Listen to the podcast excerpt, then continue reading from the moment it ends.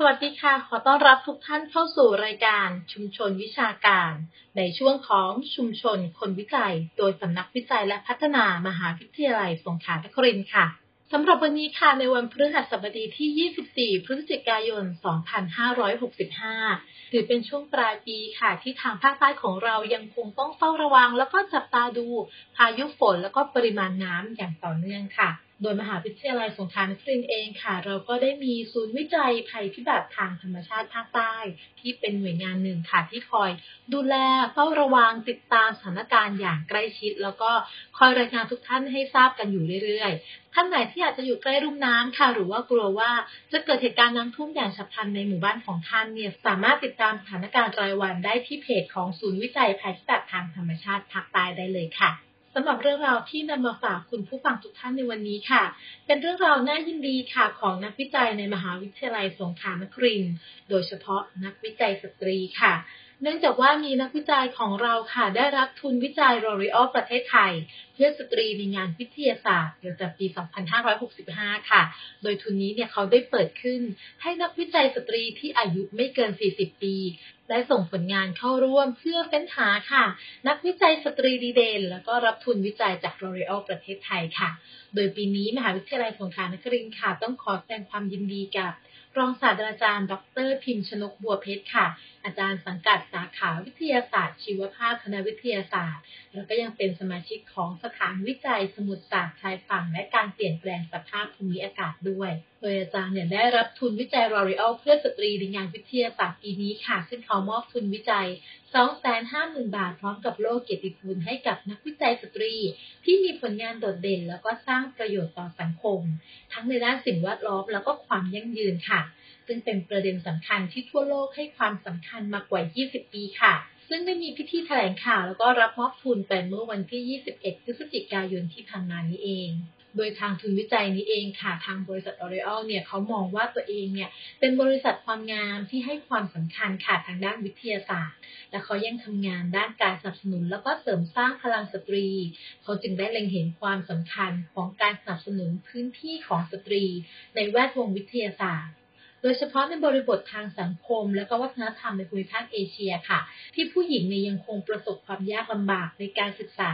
และการประกอบอาชีพในสายงานวิทยาศาสตร์ เทคโนโลยี วิศวกรรมศาสตร์ และก็คณิตศาสตร์ค่ะทางบริษัทเองก็เลยตั้งใจที่จะมอบการสนับสนุนให้แก่นักวิจัยสตรีไทยต่อไป เพื่อเป็นการเสริมสร้างศักยภาพให้กับวงการวิทยาศาสตร์ไทย รวมไปถึงเป็นการผลักดันให้นักวิจัยสตรีไทย ได้มีโอกาสเปล่งประกายบนเวทีโลกอีกด้วย โดยที่ผ่านมาค่ะมีนักวิจัยสตรีไทยที่ได้รับทุนสนับสนุนจากโครงการนี้มาแล้วถึง 81 ท่านจาก 20 สถาบันนั่นเองค่ะ ซึ่งทุนวิจัยนี้ค่ะเป็นความร่วมมือระหว่าง L'Oreal กับสำนักเลขาธิการแห่งชาติ ว่าด้วยการศึกษาวิทยาศาสตร์ และวัฒนธรรมแห่งสหประชาชาติ ที่ให้การสนับสนุนแล้วก็เชิดชูผลงาน ของนักวิจัยสตรีเพื่อส่งเสริมความเท่าเทียมของสตรี โดยมอบทุนให้กับนักวิจัยสตรีใน2สาขาวิชาค่ะนั่นก็คือ สาขาวิทยาศาสตร์ชีวภาพ และสาขาวิทยาศาสตร์กายภาพค่ะ ซึ่งงานวิจัยที่ได้รับทุนเนี่ยจะต้องมีศักยภาพชัดเจนในการสร้างประโยชน์ต่อสังคม มีกระบวนการวิจัยที่เหมาะสม ผ่านเกณฑ์การชี้วัดของโครงการ แล้วก็มีจริยธรรมในการทำงาน เป็นที่ยอมรับของแวดวงวิทยาศาสตร์ด้วยค่ะ โดยในวันที่มอบทุนค่ะ ก็ได้รับเกียรติจากท่านศาสตราจารย์ ดรยงยุทธยุทธวงศ์ค่ะ ซึ่งท่านเป็นประธานในการกล่าวเปิดงาน แล้วก็รวมไปถึงเป็นประธานกรรมการที่ตัดสินรางวัลในปีนี้ด้วย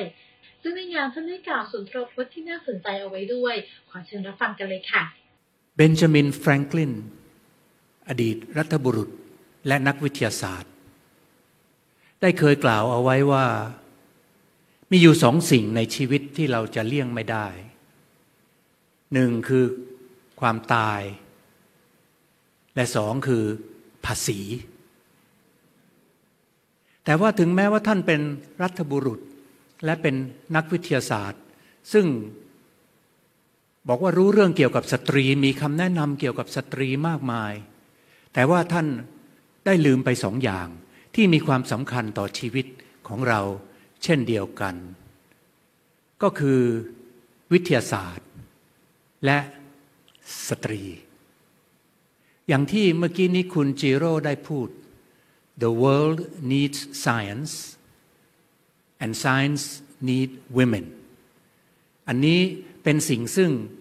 เบนจามินแฟรงคลินไม่ทันได้นึกถึง แต่ลอเรลได้นึกถึง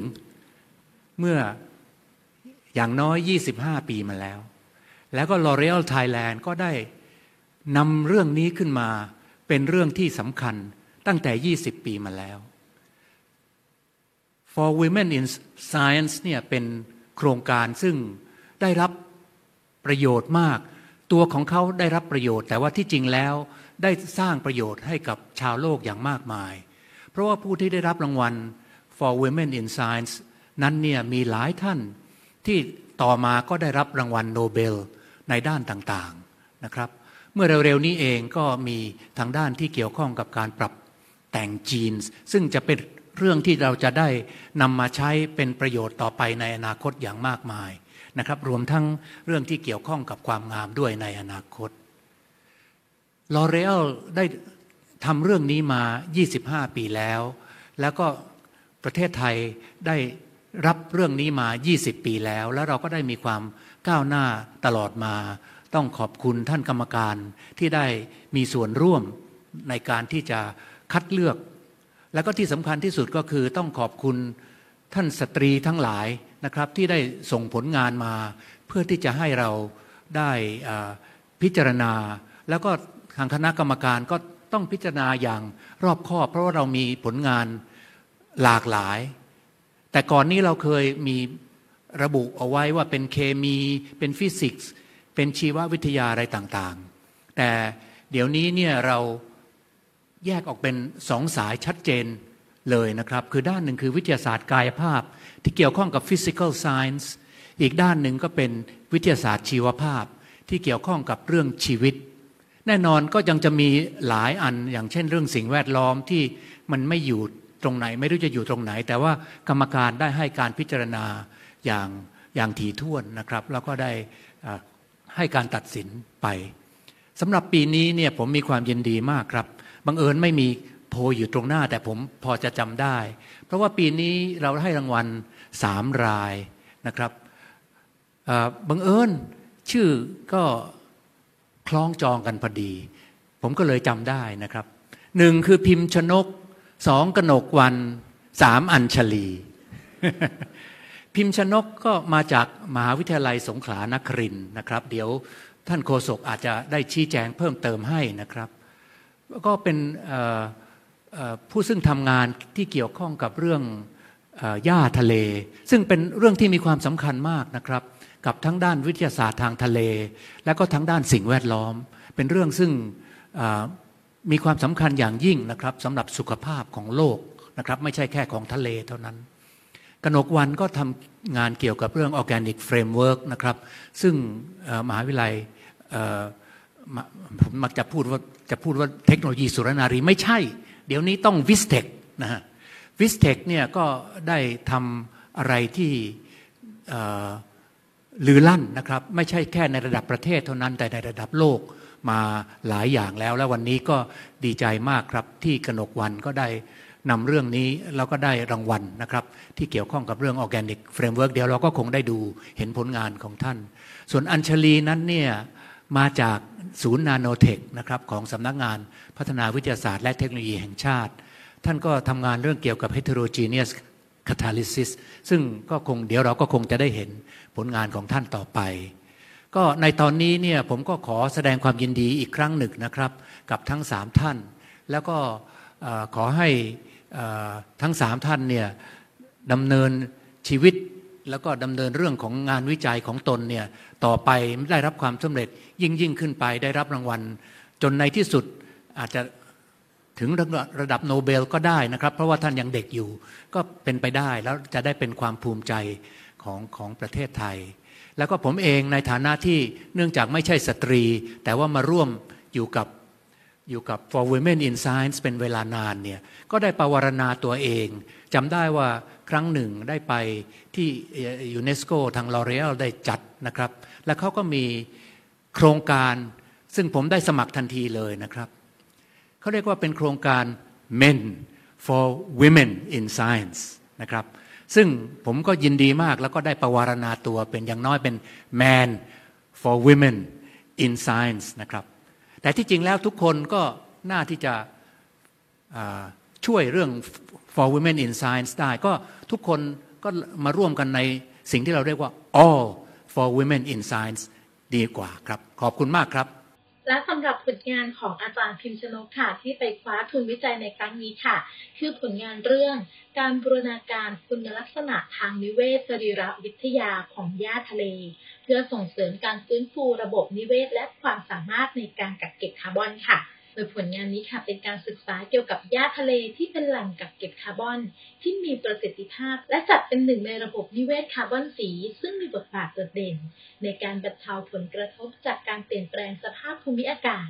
แหล่งหญ้าทะเลในภูมิภาคเอเชียตะวันออกเฉียงใต้สามารถกักเก็บคาร์บอนได้สูง คิดเป็นมูลค่าทางเศรษฐกิจอย่างมหาศาลเลยค่ะเป็นงานวิจัยชิ้นนี้ก็จะกลายเป็นข้อมูลสำคัญในการวางแผนการฟื้นฟูระบบนิเวศหญ้าทะเล และยังช่วยระบุสภาพแวดล้อมที่เหมาะสม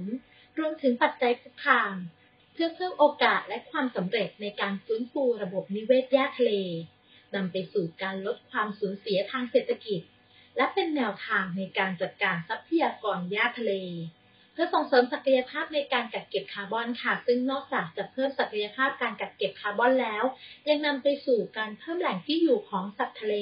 การรักษาระดับธาตุอาหารในน้ำและการลดการกัดเซาะชายฝั่ง ซึ่งก็สามารถนำไปต่อยอดเป็นการฟื้นฟูระบบนิเวศในพื้นที่อื่น ๆ ได้อีกด้วยค่ะใครที่อยากทราบผลงานของอาจารย์มีความโดดเด่นอย่างไร ขอเชิญรับฟังค่ะ ในพื้นที่เท่ากันนะคะหญ้าทะเลสามารถกักเก็บคาร์บอนได้มากกว่าป่าบกสูงสุดถึง 30 เท่า การอนุรักษ์ฟื้นฟูระบบนิเวศหญ้าทะเล จึงเป็นกลยุทธ์สำคัญในปัจจุบันนะคะในการต่อสู้กับวิกฤตการเปลี่ยนแปลงสภาพภูมิอากาศค่ะ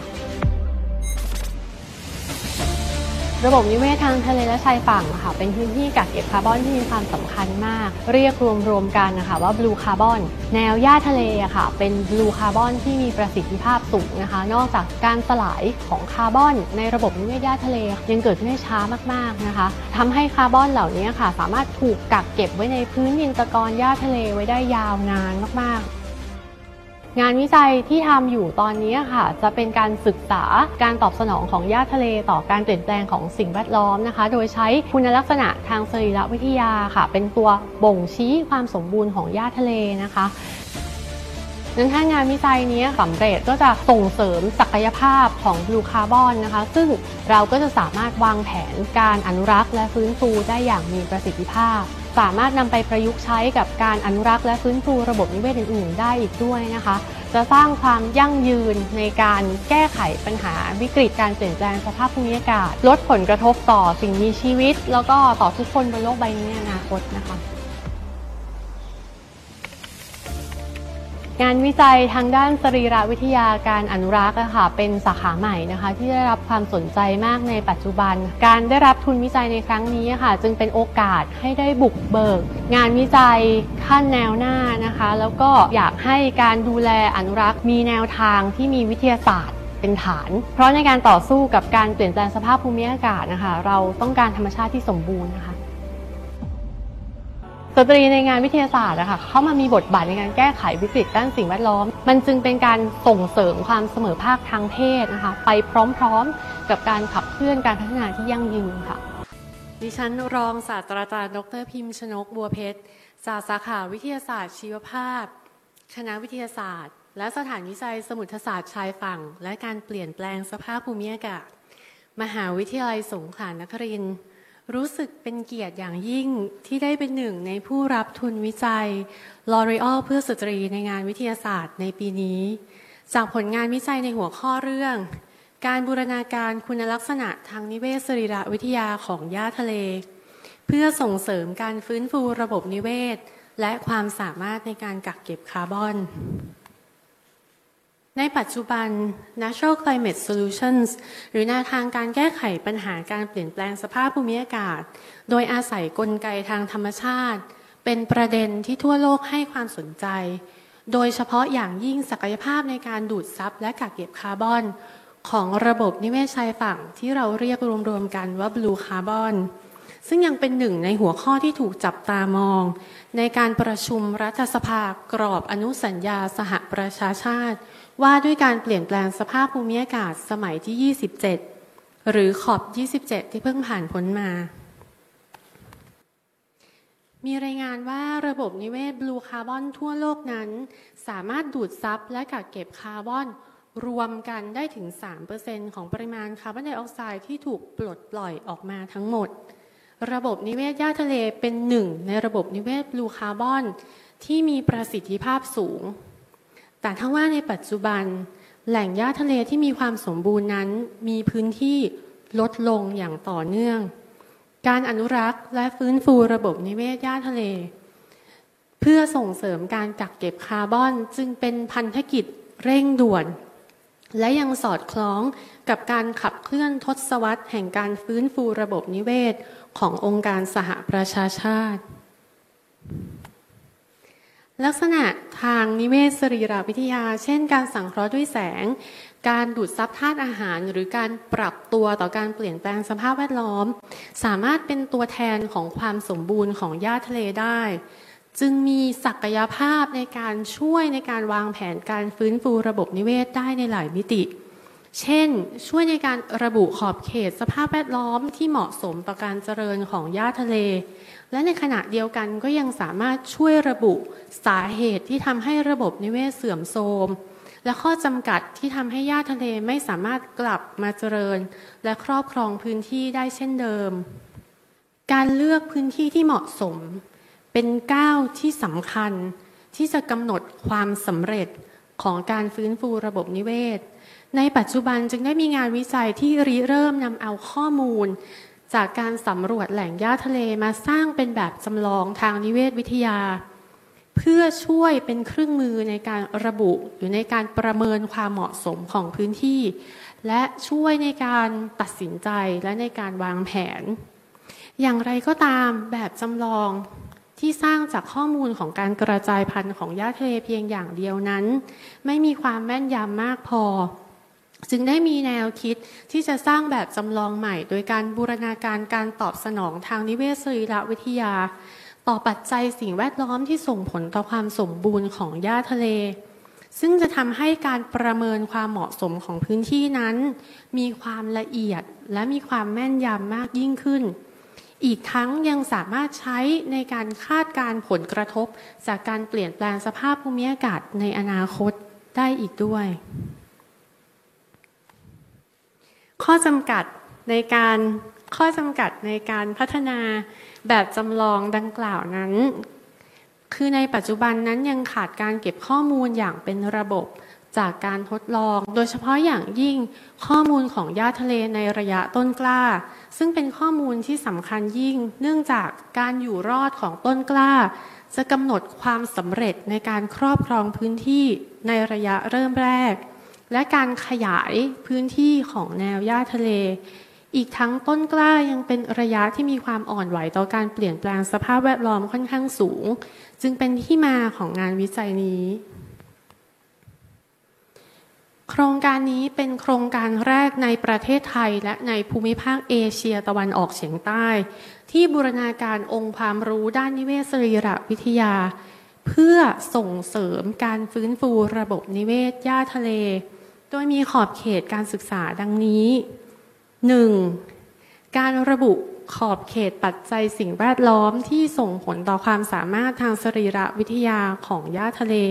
จากการเก็บข้อมูลจากทั้งในภาคสนาม และจากการทดลองที่มีการควบคุมปัจจัยต่างๆ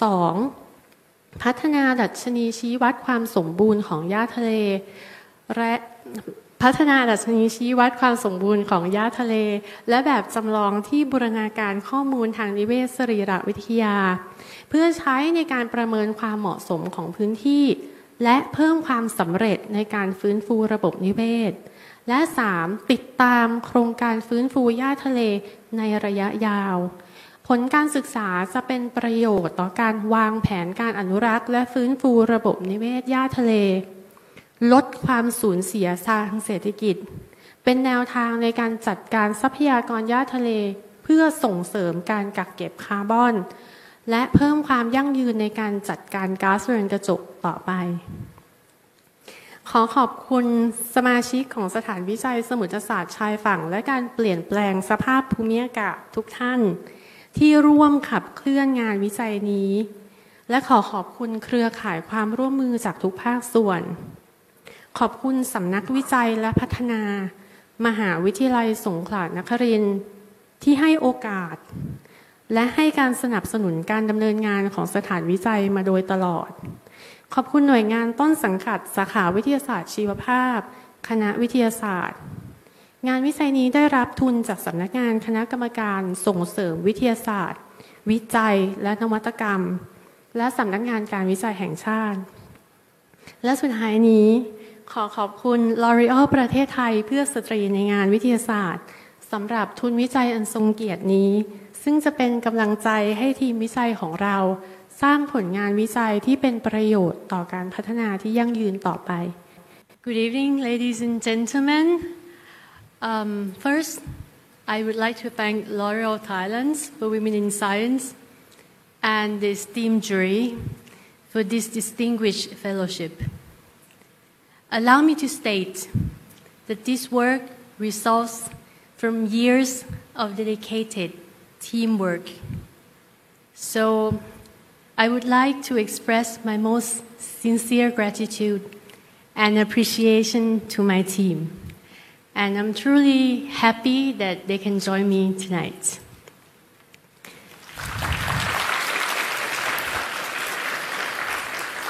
When it comes to gender equality, I have been fortunate all my life. I grew up feeling that if I worked hard, then there would be no limit to what I could do. And I have my parents, mom, dad, to thank for that. Then I joined the field of marine science, a traditionally male dominated field. Yet throughout my higher education and my career, I got to know so many brilliant, inspiring, strong women. I am truly grateful for their mentorship, collaboration, and friendship, which have been instrumental in shaping me as a person today. Thank you, the Development and Promotion of Science and Technology Talent Project, or TUN for nurturing me from a young age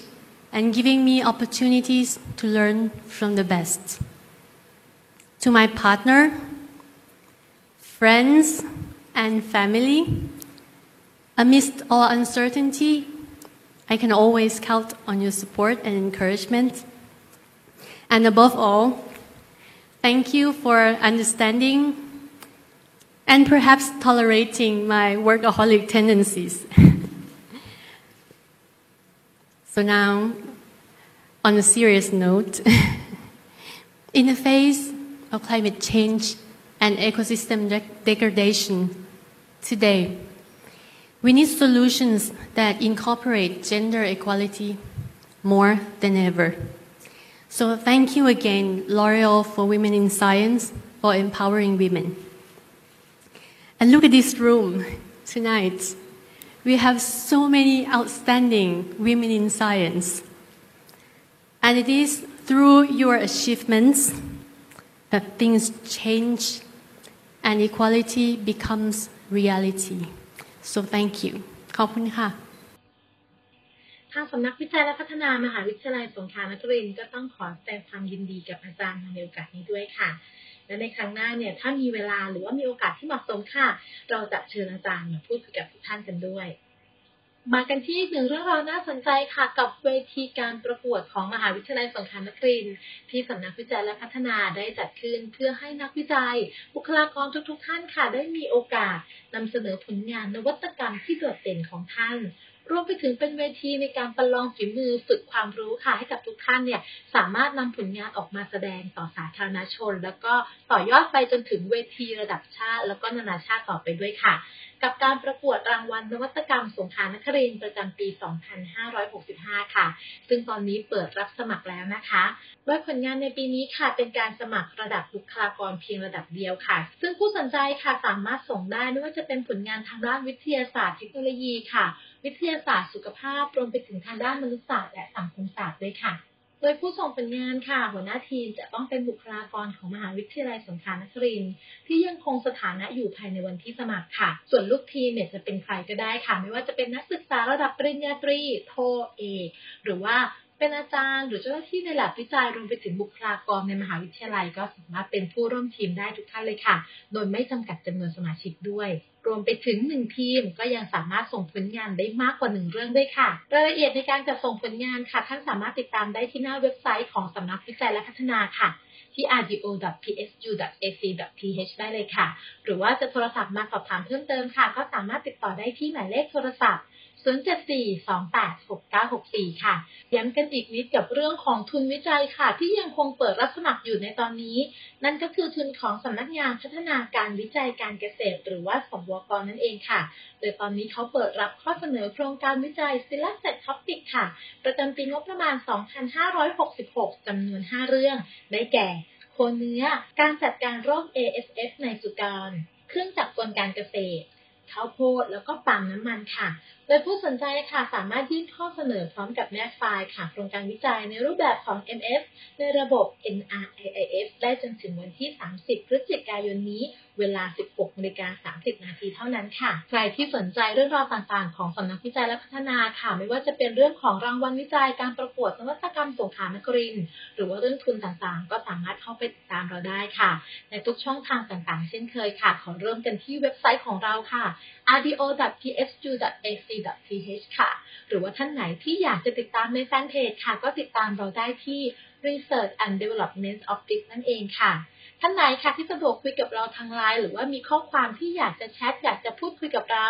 สามารถค้นหาเราได้ค่ะ ด้วยคำว่า RDO PSU ค่ะแอดเฟแล้วก็ทักแชทมาพูดคุยสอบถามกับเราได้ทุกเมื่อเลยนะคะ รวมไปถึงอีกหนึ่งช่องทางค่ะ กับหมายเลขโทรศัพท์074-286940 ค่ะ ขอย้ำอีกครั้ง 074-286940 สามารถติดตามเราได้เช่นเคยค่ะสำหรับวันนี้หมดเวลาของดิฉันแล้วค่ะ ในโอกาสหน้าดิฉันจะมีเรื่องราวอะไรที่น่าสนใจมาฝากทุกท่านกันอีกบ้าง ต้องติดตามรับฟังนะคะสำนักวิจัยและพัฒนา สวัสดีค่ะ